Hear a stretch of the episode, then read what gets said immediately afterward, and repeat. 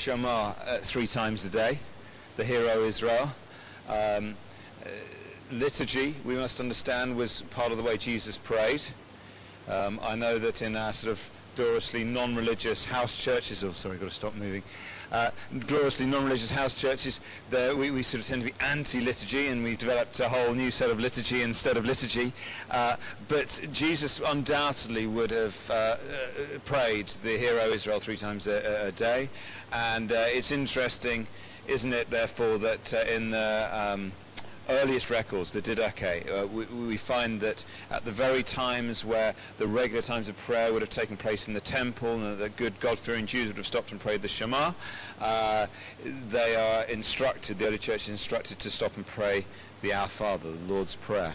And so um, we see both uh, rhythms of uh, prayer, liturgical prayer, and also, of course, uh, spontaneous prayer, the kind of prayer we're probably more used to, and they, they would both have been familiar. Uh, but for the disciples, they clearly they see Jesus going and praying. Remember what I said earlier that uh, you know the main way that we will get our churches praying is to is to model it. Out of the Gospels, Luke's Gospel is the one that talks the most about prayer but it mostly does so by just talking about how much Jesus prayed. And he led by example. And so there's something the disciples that realize if we are going to grow up and uh, be like our rabbi, we're going to have to learn to pray. That's clearly where he's getting his power from, where he's getting his revelations from. He even tells them explicitly, I only say what I hear my father say, I only do what I see my father do. And they would have been comfortable with the sort of liturgical prayers, but they are seeing this sort of spontaneous intimacy he's got with the Father, and they're saying, Lord, teach us to pray. And so they're not dissimilar in a way to you and I, in that we've all got prayer lives, I'm sure. But we come to this place of saying we want more and we want to go deeper. And I've talked to several of you even over lunch who've uh, said that you are in that place.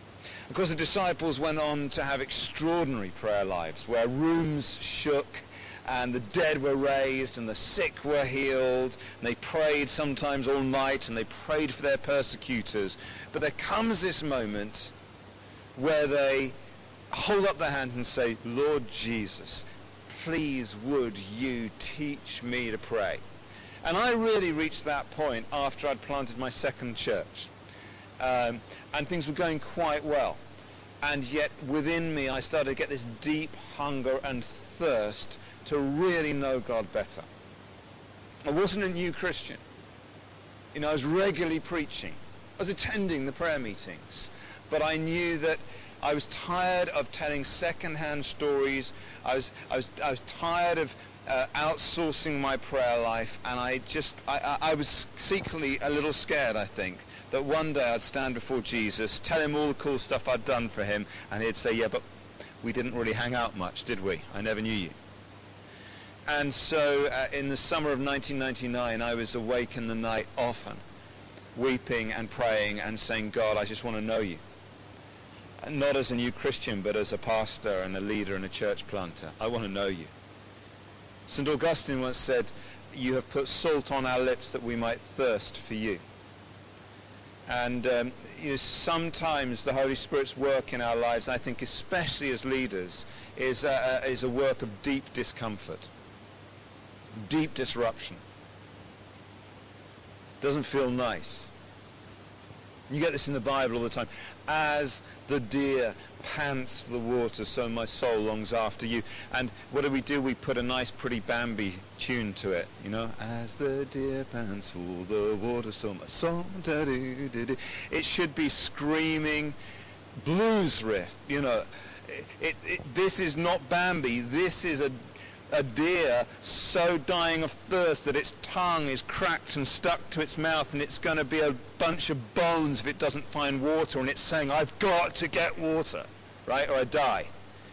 This, this is a craving, a longing. I must know you, God, more than I must be a good pastor, more than I must plant another church, more than I must get some great opportunity or write some book or uh, have some label on my life, evangelist or Bible teacher or prophet. I just want to know you and they can call me anything they want, right?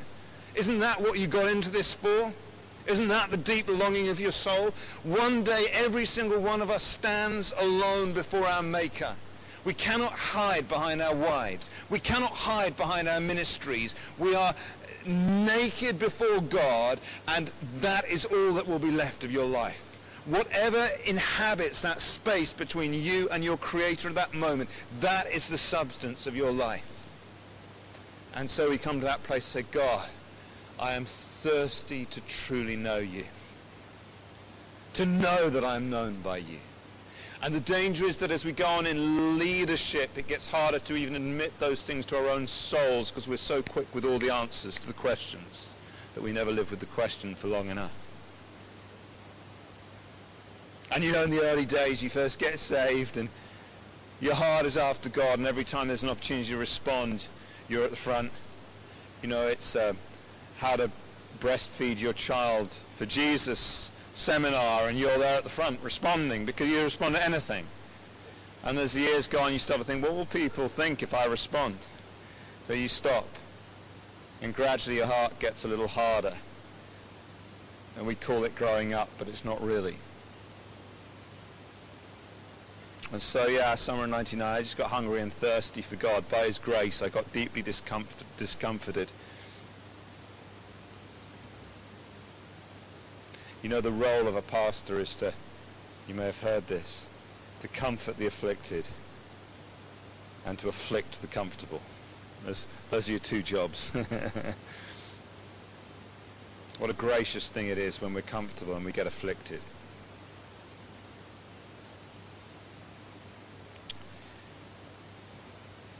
And on this, you know, I, I often say I don't think there's anybody on earth that's got a prayer problem. We just have a comfort problem. Because you don't get someone, you know, going to get the test results and finding out that they've got a terminal illness saying, I really would love to be able to pray about this right now, but I just, I have a prayer problem. I find it too difficult to pray. People just cry out to God, right? And so sometimes in his grace he discomforts us he puts salt on our lips that we might thirst for him. How do we grow in our prayer lives as leaders? Complicated sometimes. Do you hear that story about the beer joint in Texas? Do you hear this one? Drummond's Bar in Mount Vernon. So this, this bar is thriving and expanding and they decide they want to do a great big extension. And the local Baptist church thinks this is terrible. And so they begin to organize petitions and prayer meetings against Drummond's Bar extending its evil premises. And um, the day before Drummond's Bar is about to open its extension to the public, lightning strikes and it, the whole place burns to the ground. So all the Christians are there celebrating the power of prayer and so it's absolutely true. The landlord of Drummond's Bar uh, takes them to court. And he sues the Christians for, I quote, they, they, he says, they are ultimately responsible for the demise of my premises, whether through direct or indirect means. So the church responds by vehemently denying all responsibility for the destruction of the bar. And at the opening hearing, this is what the judge said. I don't know how I'm going to decide this. It appears from the paperwork that we now have a bar owner who believes in the power of prayer and an entire congregation that doesn't.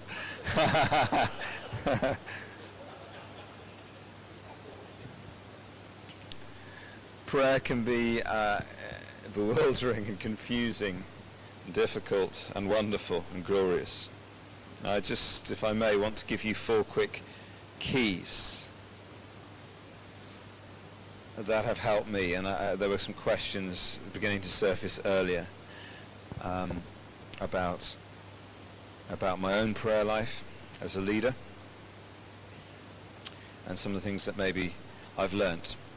The first key to growing our own prayer lives, and therefore growing the prayer lives of others, is very obvious but very important. It is desire. It may sound obvious, but it's, in, it's actually, I think, quite profound. If you desire God as the deer pants for the water, you will pray. And so we don't do ourselves or anyone else any favor if we frankly have lost our desire for God and we just deny that. And I often find myself saying to people, well, here's a good idea in prayer, or here's a strategy, or here's something to help you, but the real issue is they've just lost their desire for God. And I don't think we should beat ourselves up for it too much. I mean, it sounds terrible, doesn't it? You know, you're a, a Christian leader and you've lost your desire for God. But here's the deal. When I was a student, uh, our local Pizza Hut did a special offer where you, you pay for one pizza and then you could have as much pizza as you could eat. And all of the male students took this as a personal challenge, right? You, you, can imagine the scenario. And so we would starve ourselves in the build-up to Thursdays, which was the day, and you know save up our, our pennies. And, and, and then the moment would come, you walk in a Pizza Hut, knowing you were going to be able to eat as much pizza as you could imagine and you'd almost be weeping with anticipation, you know? The smell of the, the cheese draped over the warm bread, you know, it was the most heavenly thing. And those first few mouthfuls, you're singing the Hallelujah chorus, you know. And then, like, by your second pizza, it, it's, it's good, but it's not quite as good. By your third pizza, I can tell you this as a man speaking from personal experience with great authority on the matter, that yeah, every mouthful you're, you're having to do the old put it in your mouth, chew and chew, and then take a swig of drink to try and get it down you, right? By your fourth pizza, the most revolting thing on earth is what? Pizza. Has the pizza changed? What's changed? Your appetite. You've lost your hunger. God is good all the time.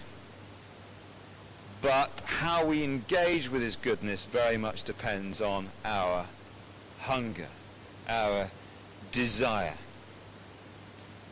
And um, okay, another little story. So when I finished writing one of one of my books, a, a book called Red Moon Rising, you know, I, I, I, type with these two fingers. I think I've written either four or five books, can't remember, and they're all done with those two fingers. Like it's like a woodpecker on acid. Like, and, and I've spent weeks just staring at the screen until my eyes are dry as the Gobi Desert and square, you know, and my wife is like a, a widow and my kids don't know who I am anymore. They're just feral, you know. I've just been writing and I've been really looking forward to this moment when I will you know, finish the last word and press send and send it off to the publishers at the deadline. So the moment comes and um, I call the children into the study. Come, my children, fruit of my loins, join me. You know, come, wench, provider of tea and cakes, come, gather around the great glowing thing. And um, and then we said a little prayer, and I got the kids to, you know, position the mouse and press send, and off goes the file. And it was a be- it was actually a serendipitous moment because, but by the grace of God, um, at that exact moment, suddenly um, uh, an ice cream van came past, and, and the kids like ice cream. It was if I'm making a movie, it was perfect, you know. And I'd been uh, uh, uh, fantasizing about this moment for a long time, and I thought, I know exactly what I'm going to do when I don't have to write this wretched book anymore. There was a pub near us at the time uh, that had two vital ingredients. One was leather couches, and the other was a play area for the children. Right? Who thinks this sounds good right now? Yeah. So, so we go there, and I fall into this leather couch, exhausted, and I say, children, go forth. Play. Behold, the swings and the slides. Uh, take as long as you like, you know. Go in the name of Jesus. In the name of Jesus, go. And um, one of them just runs out screaming, ah! off to the slides and swings. The other one runs to the door, stops at the door,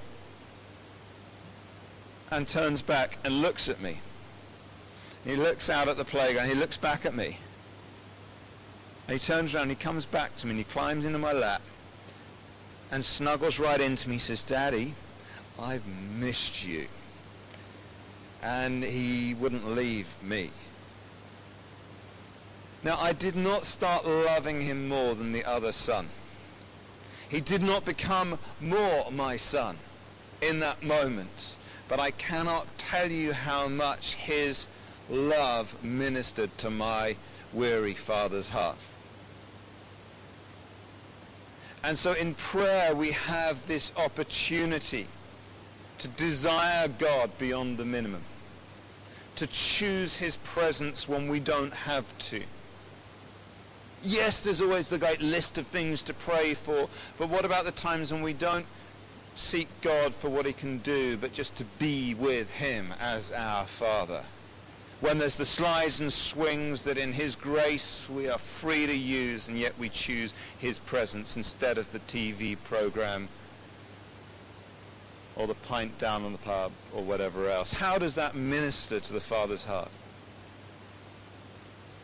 You know, I think my prayer life is at its best when I'm praying not the biggest prayers but the smallest prayers.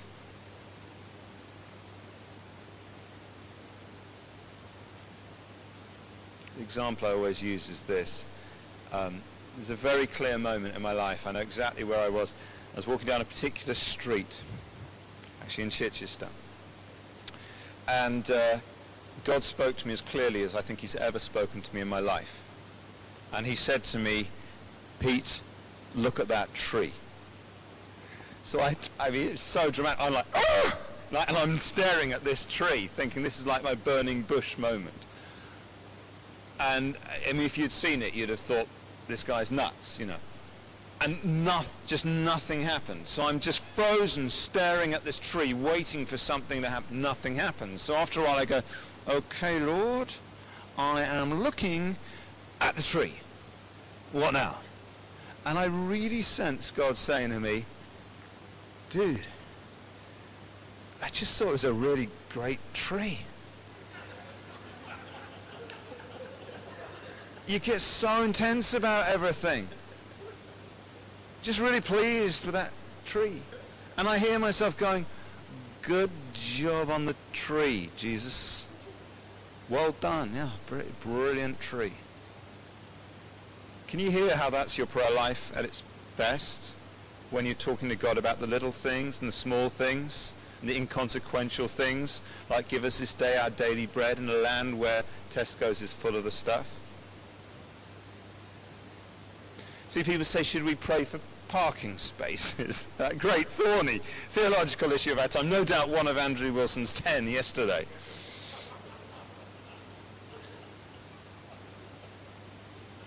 Here's my profound reflection on whether we should pray for parking spaces or not. If you only ever pray for big things, you'll only ever be grateful to God occasionally. But if you learn to pray about simple things, especially inevitable things, then you'll live with infuriating gratitude all the time. Right? Does that make sense? So don't get buried in, did God provide that parking space or not? Just, if you want to learn with gratitude, to live with more gratitude, pray about more small stuff. Yeah? And so press in to uh, this relationship with God. I know this is your heart. There are times he discomforts us to pull us back, not into minimum prayer, but maximum prayer, where we choose the Father's lap instead of the playground, where our hunger is renewed for the slice of pizza, and where we pray about the small stuff and not just the big stuff. C.S. Lewis says, our worst prayers may really be our best. God seems to speak to us most intimately when he catches us off God. You know, we read in Mark 1 verse 35, it's just one of the occasions actually, where Jesus got up early whilst it was still dark to pray. So that's before you've got lamps, you know, electric lights and torches and that stuff, and he must have been doing the old thing, fumbling around, trying not to wake anyone else, trying to get out the house without disturbing people. Because he was more desperate to be alone with his father than any of his disciples. And uh, if you read a few verses earlier in Mark chapter 1, so verse 32, three verse earlier, you find that Jesus the night before had been up late ministering to the sick long after sunset.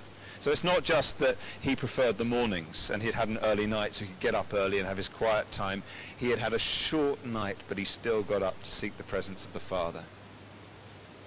And I think that that isn't the sign of just someone with a disciplined prayer life. That is the sign of someone who has a desperate longing to be with the Father. Maybe today the challenge for some of us as leaders is simply to be honest that we've lost some of the desire for God that we once had. And to say, you know, that's okay. Sometimes that's just life does that to you. Busyness does that to you. We can't live our whole lives at a fever pitch of emotional sort of vulnerability and desperation. It wouldn't be healthy, but there are seasons he calls us back in to press in and pursue him. But that does lead into the second key for me. If the first is desire, unless we desire God, we won't really pray, or if we do, we'll do so out of dull religious duty. But the second key to me to growing in prayer as a leader is discipline. It is discipline. And I don't think that has to be legalistic. I'm sure you agree with me on that. I, I, I see, you'll have your own frameworks for this, but I see this in my relationship with Samie, my wife. You know, when we first fell in love, we, just were besotted with each other. I could hear her name and be, oh, you know, we, we didn't have to schedule time together. We just like, we would be together whenever we could. We'd talk for hours on the phone. I have no idea what we talked about on the phone. We tried to rediscover it recently, actually. We went away for a night, and we said, let's not talk about work or the children. Anyone else ever done this?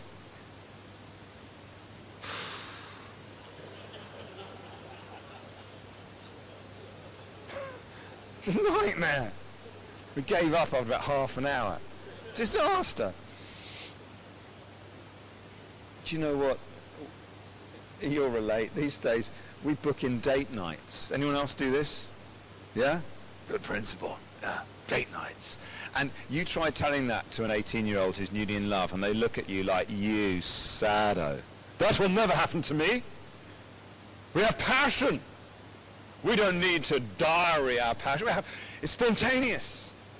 But what we know is this, that we're all a good few years closer to being the old couple walking down the seafront with wrinkly hands, holding hands, still in love, faithful over all the years and all the tears, still loving one another, still true to our covenant. Why? Because when the passion and spontaneity died off, we put disciplines in place that would reawake the passion uh, week by week, month by month, and year by year. Amen? It's got to be. And if we think that just somehow passion for Jesus is going to carry us through 50 years, 60 years, 70 years without disciplines to keep fueling the fire, then of course we are mistaken. Desire without discipline dissipates. Discipline without desire suffocates.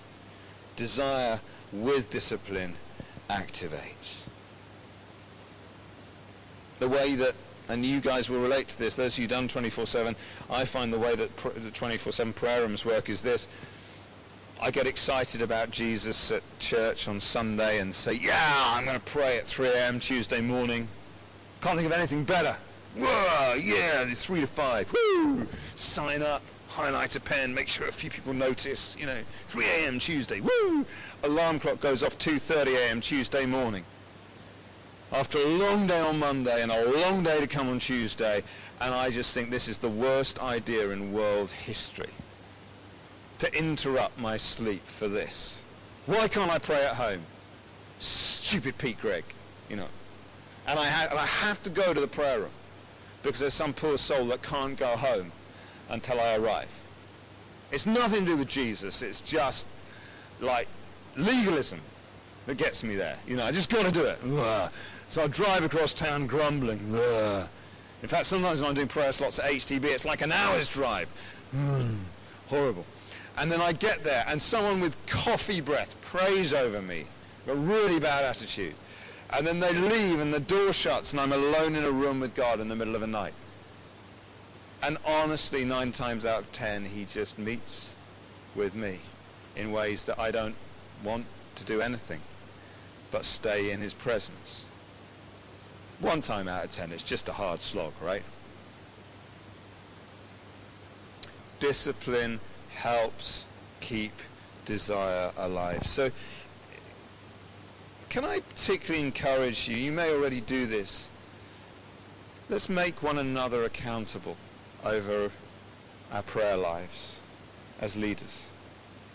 You probably do this already, but it interests me, we, we tend to be very focused on, you know, you know how's your sex life or lack of it, you know, or uh, you're trying to help each other not sin by asking each other the awkward questions. I hope you do. I'm sure you do that for one another.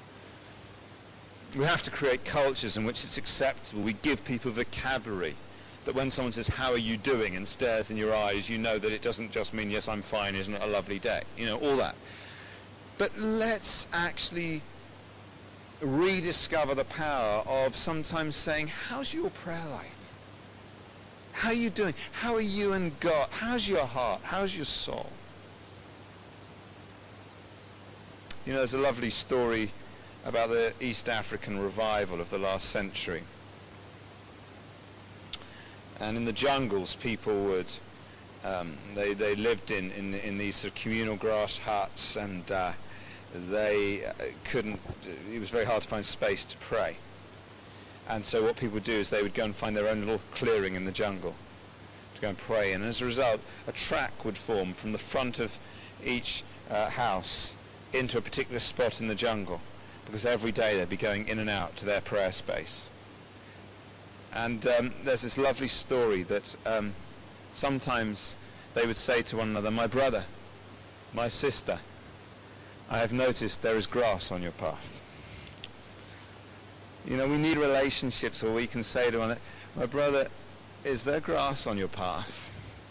My sister, is there grass on your path? Or are those daily disciplines still in place that will help the desire to last the decades? Before we move on from this one, let me just say again, there is grace to fail. Of course there is. Isn't it encouraging that? Have you ever noticed how brilliant at sleeping the Apostle Peter was? He was spectacular at it. You know, Mount of Transfiguration. He's asleep on a mountain. And then Garden of Gethsemane. I mean, if Jesus, you may think you're bad at prayer, but if Jesus looked you in the eyes and said, look, it's kind of a big moment for me. I've pampered you and two others. Can you just stay awake for one hour? Could you just keep watch for one hour for me? I, I guarantee every person in this room would say, do you know what? It is Jesus, and it's only an hour. I'm kind of tired, but I think I can stay awake for an hour, right? No matter how bad you think you're up at some of you are like, no. Peter falls asleep even then. And again, it's like on rocks. He was brilliant at sleeping. And Jesus still used him. But I do find it encouraging that in Acts 10, that great hinge moment in the whole explosion of the gospel out in the Gentile world, that we find that Peter was on the roof praying at 3 in the afternoon. That was one of the temple prayer slots. So he was developing and pursuing his own disciplines in prayer. And it was at that time of disciplined prayer that he receives the vision of the blanket coming down from heaven. And then the, uh, the messengers arrive at the door.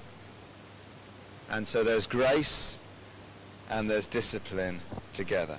John Maxwell says, you will never change your life until you change something you do daily. So as we stir one another up towards love and good deeds, as we seek to disciple younger leaders, let's help them to develop delightful disciplines that draw them close to Jesus and keep them in that place. Thirdly, dialogue. So desire and discipline dialogue. You know this. And yet I know I often fail. I often come to God with my prayer list. I could show it to you. And there's so much to get through and so many things to pray for that I can be very bad at just stopping and listening. You know it says, be still and know that I am God. That be still thing, the, the original word is wakare. And it's the root, V-A-C-A-R-E, it's the root of the word vacation. So one Bible scholar said you can paraphrase be still and know that I am God as take a vacation from being God and let me be God instead. it's good, isn't it? Prayer is the place at which we say, I don't have to lead this church. I don't have to save the world. It's your responsibility and it's your glory.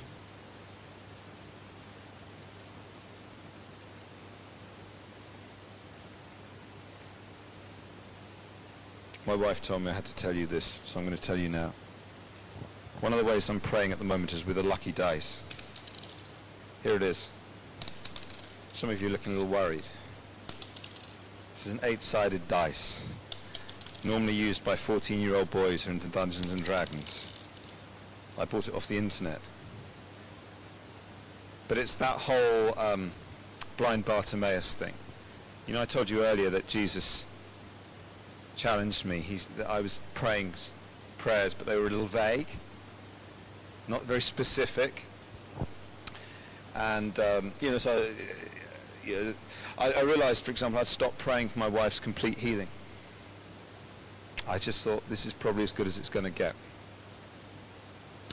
I realized I was praying vague prayers for my kids. God bless them at school today. Help them. And into it all, Jesus steps and he says, but what do you want me to do for you? You know, and you're thinking, you're God, you're meant to know, but he wants us to articulate it. So I sat down and I thought, what specifically do I want God to do? What are the big prayers? And I realized I have eight big prayers. Now, if you don't, haven't done this already, I'd encourage you. Work out what your prayers are. And you can buy dice with the number of prayers you've got. And each number on this dice is equated to a particular prayer in my life.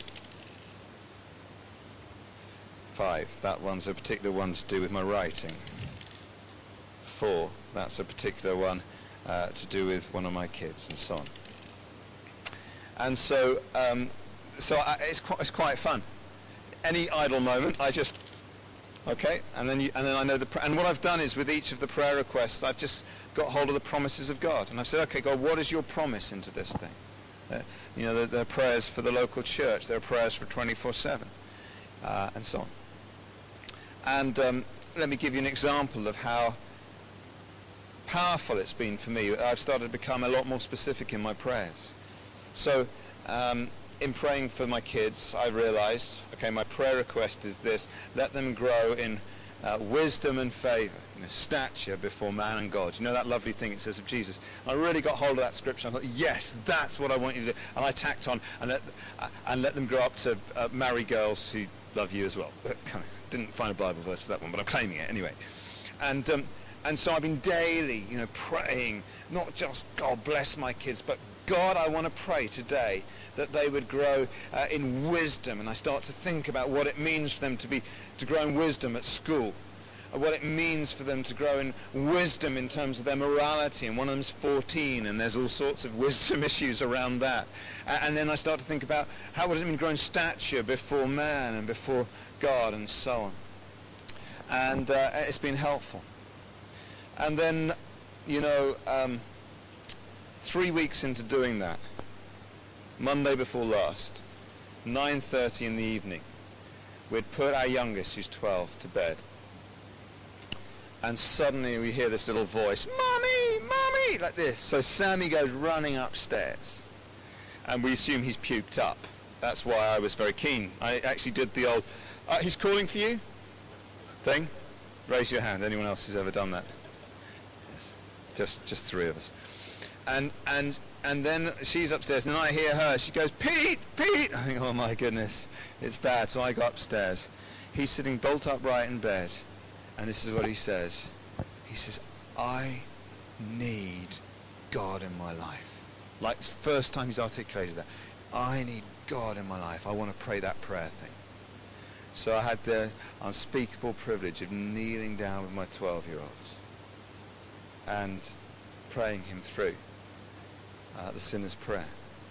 And um, I just need to switch the video off for this bit, if that's okay. Are we being recorded? Going, oh, yeah, no, whatever it is. Cool, record, very good. Excellent. So let's, this is the point about dialogue, that we, we're working out specifically, God, I want you to do this, and we're also listening to him, God, what are you saying? Have you got words from the Lord for those you're overseeing, for your churches, for your kids? I can tell you exactly what I want God to do with Emmaus Road. I can tell you exactly the number one prayer request I've got for 24-7 right now. And I, have not only worked out what it is I want him to do, but I've asked the Lord, what's your promise? And it helps me to pray with greater faith.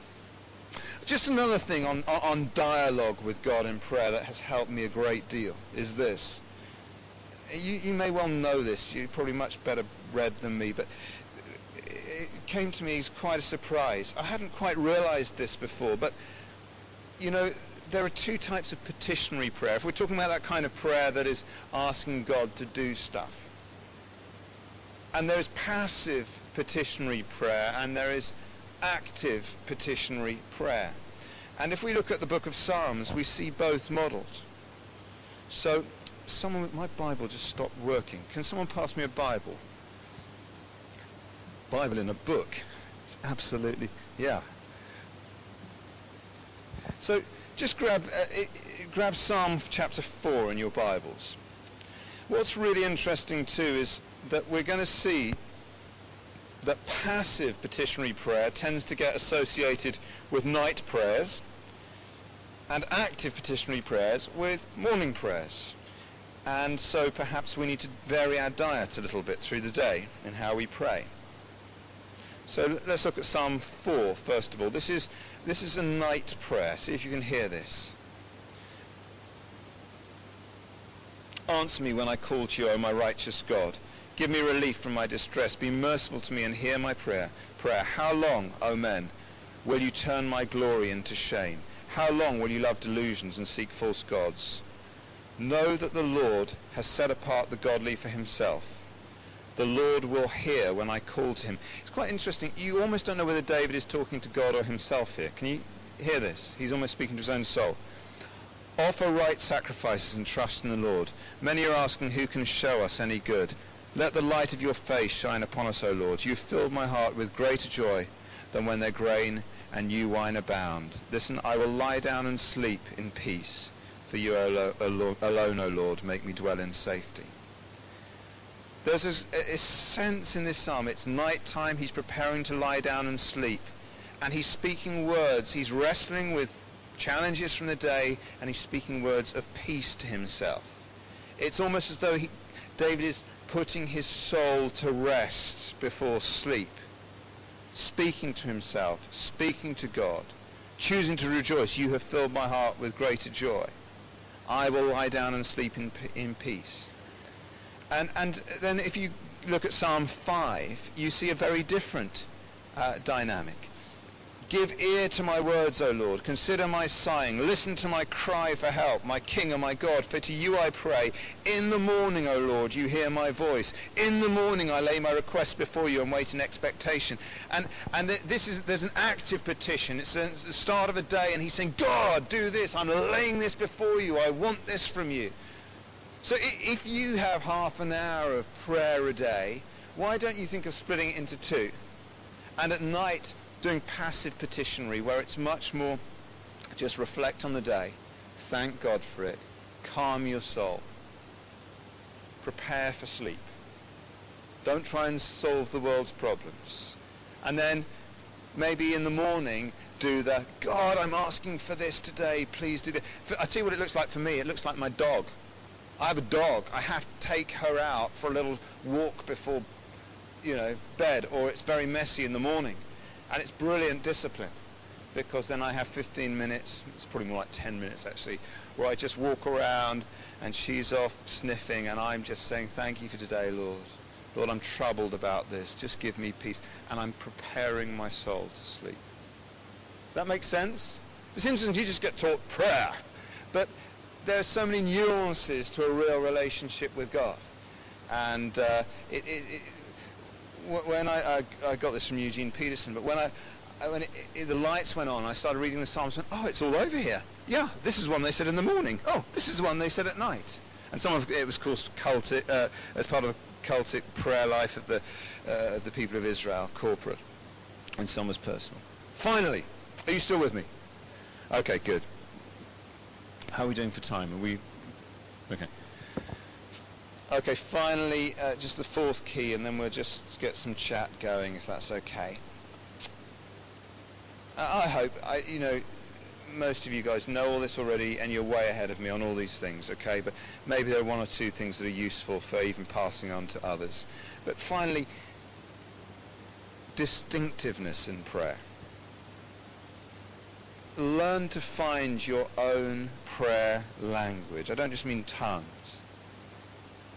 Pray the way God made you, not the way he made your mentor, not the way he made your wife or your husband. Pray the way God made you. And it will become natural rather than forced.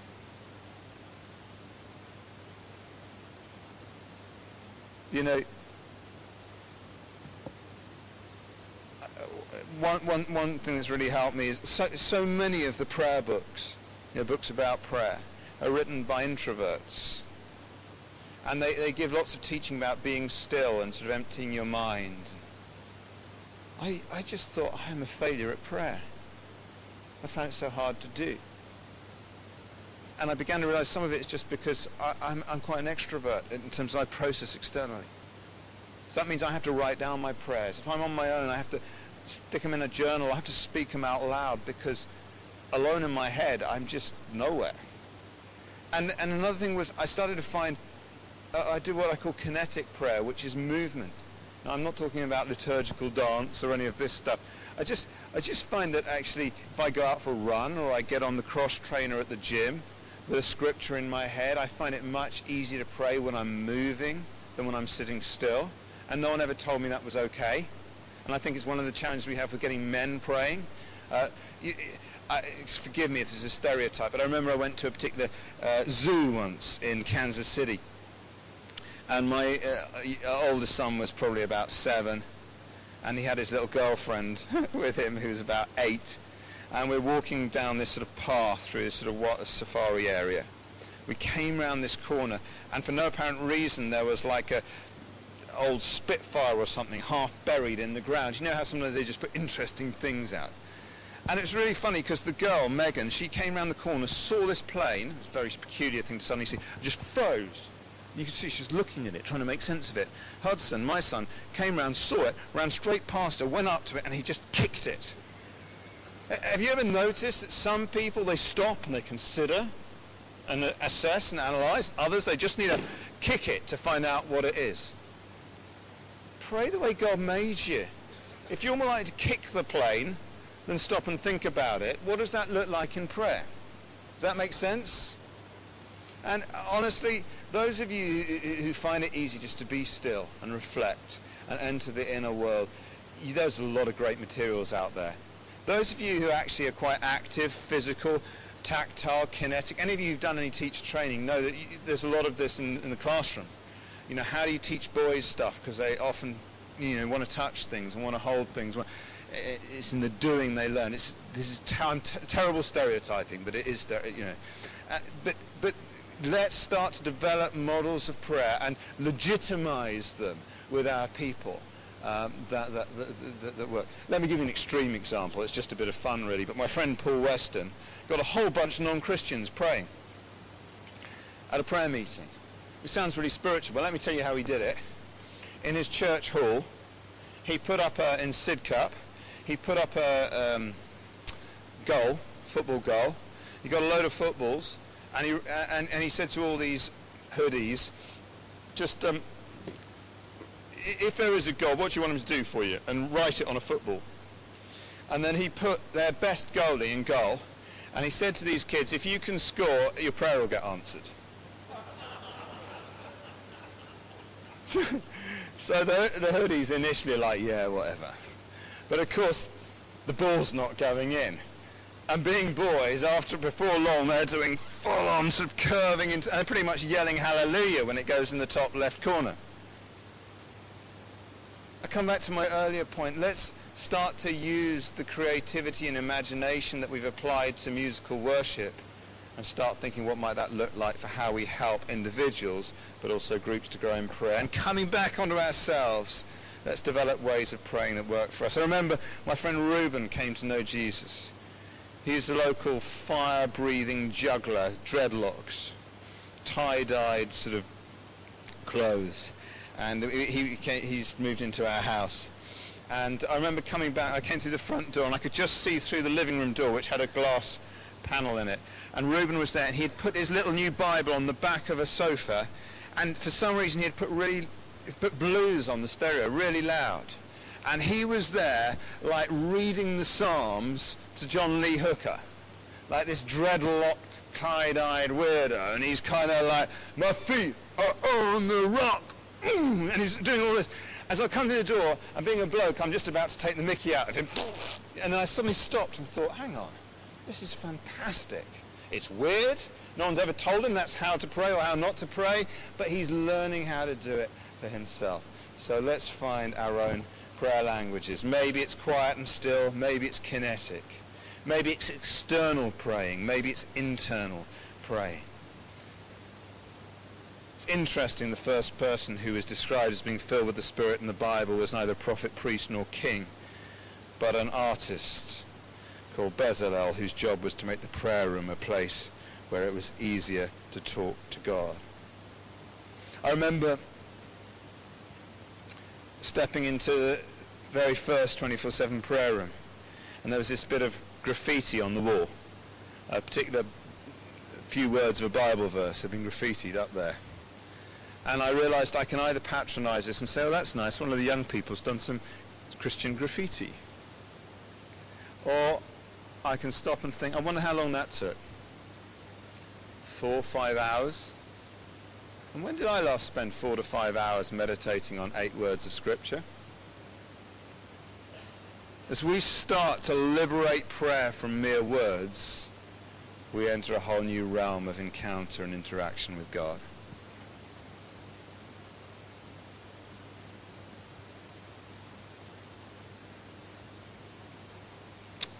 So, starts with desire.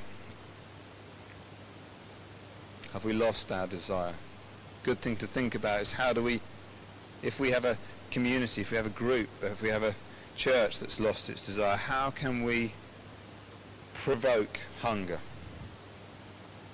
No point in, in introducing a prayer strategy or prayer model if there's no hunger. If we've lost our own hunger, how can we get it back?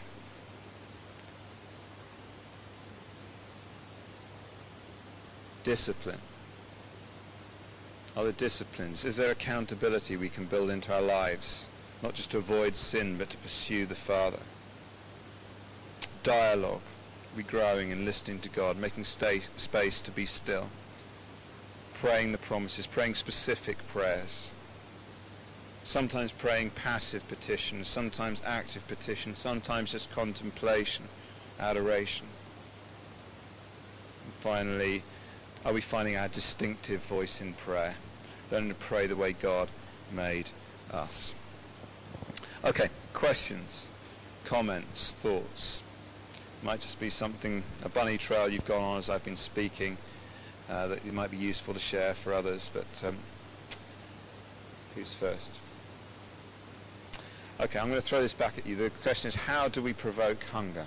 Give me some ideas. How could we provoke hunger in a comfortable group of people who frankly have lost that zeal and desire for God?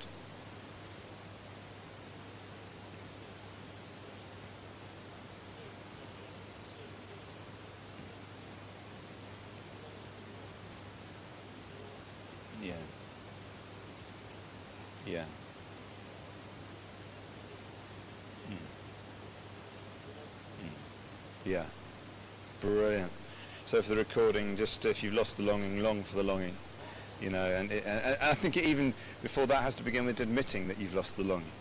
Which, sounds obvious, but it, it might be something God's just dropped in one or two hearts even here today. Um, and let's create an environment where people know it's okay to admit that. Because it sounds like blasphemy. You know, I don't really get that, feel that excited about God right now. It's like, how can you say that? Because all our songs are, all I want is you. But actually we need to create a culture. It's okay to admit that. Because that's where actually longing begins, is the admit, admission that you've lost your longing. So want to want and all that stuff. So yeah, asking, admitting. What else? Testimonies. Why is sharing testimonies help provoke hunger? Totally. Totally. So the more we, we share the stories of faith, the more exactly people think. I mean, the 14-year-old, it, it ain't rocket science. If you tell them, oh, this girl had leukemia, we prayed for her, she got healed, every single one of them who's anyone who's sick is going to want to pray. And uh, so we've got to keep doing that. I couldn't agree more. Yeah. Yeah. Yeah.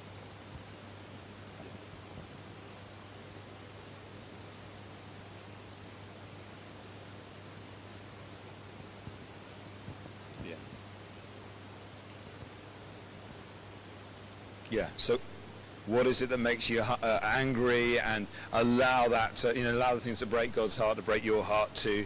And and sometimes just a little bit of leadership on that. It's like I said earlier don't just say let's pray for Syria. Play them that video clip that if they've got half a pulse is going to move them.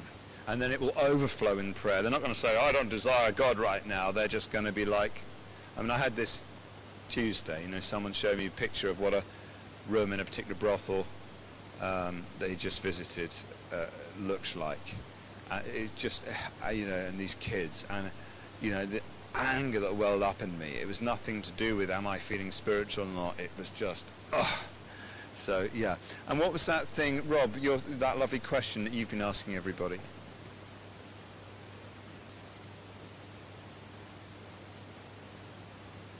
Yeah.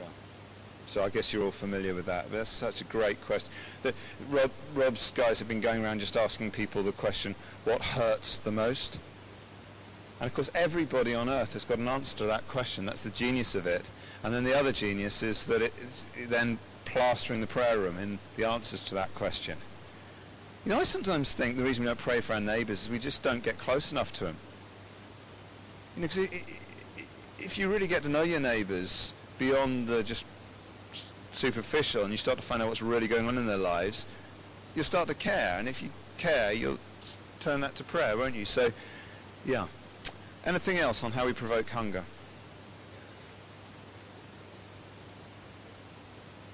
Yeah. That's good. Yeah, yeah, yeah, yeah. Yeah. Yeah. Brilliant. So let's, let's find the triggers, and that's probably partly something to do with your own language of prayer as well. There's something about, so for some people there'll be a particular um, musician that just gets through to you in a way no one else does. A particular author, you know. There are times when you know, every church leader has to go through that Henri Nouwen phase, right? You know, it just gets to you, or, or, or you may well have particular people that provoke hunger in you. You get around them and you just go, oh yeah, I remember. I remember what I'm living for. They have a contagious faith, right? Or there may be particular places. I have two particular places that are, you know, my Bethels. you'd just say it's an ordinary place, but for me, I know what's happened there in the past. So, but I ration how often I go there because I don't want to, I don't want to become over familiar. When I go, God knows there's something going on. you know what I mean? So find the people, find the places, find the authors, find the music, uh, find the tracks, find the scriptures that defibrillate your sleeping heart, right? Very cool. Yeah.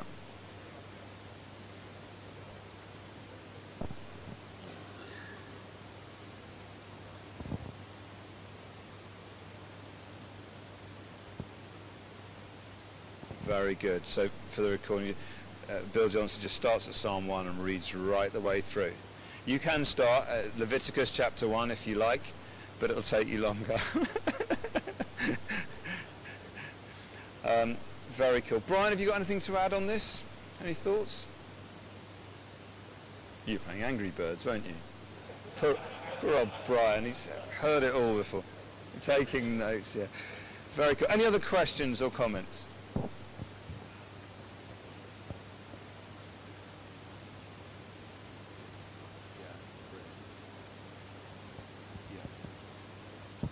pulling out old prophetic words and letting them, letting them live again. Absolutely.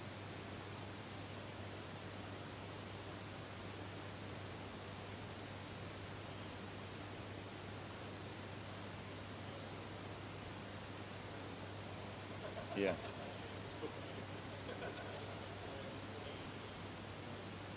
Yeah.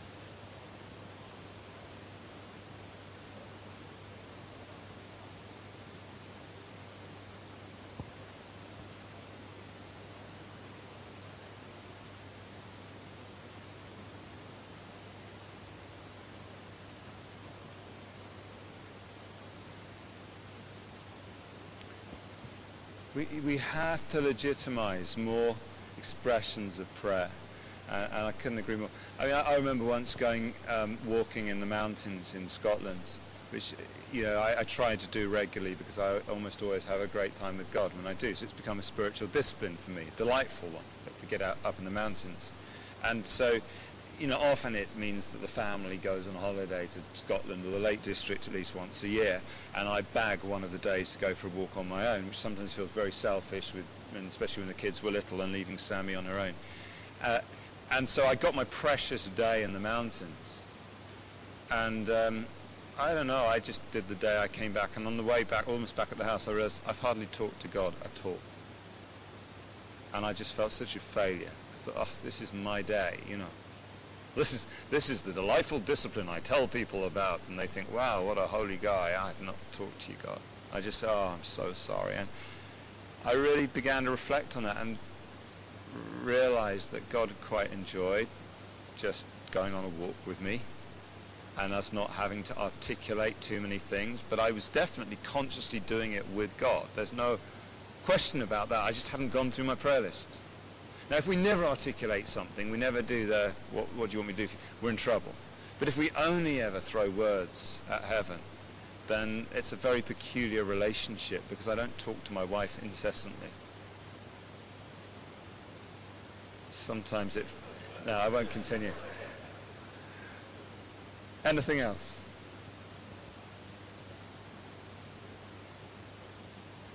Yeah.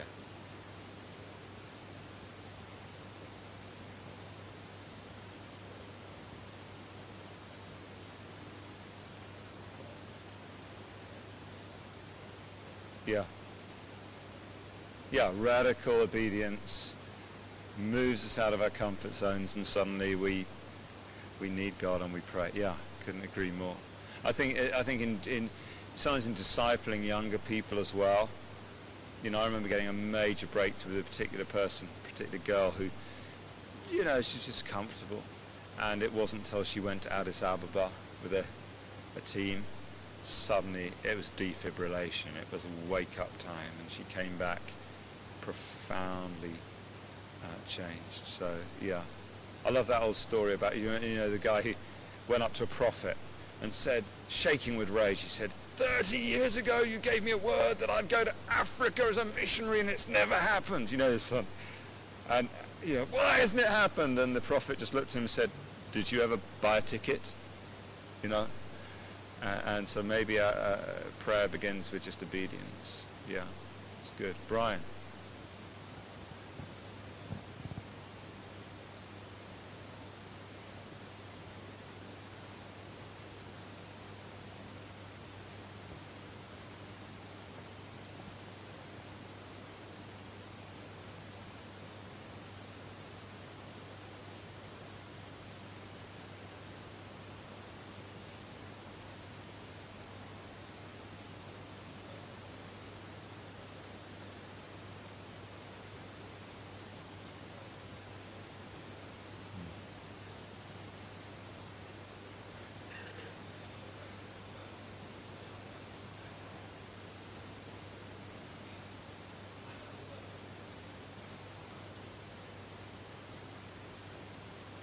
Yeah.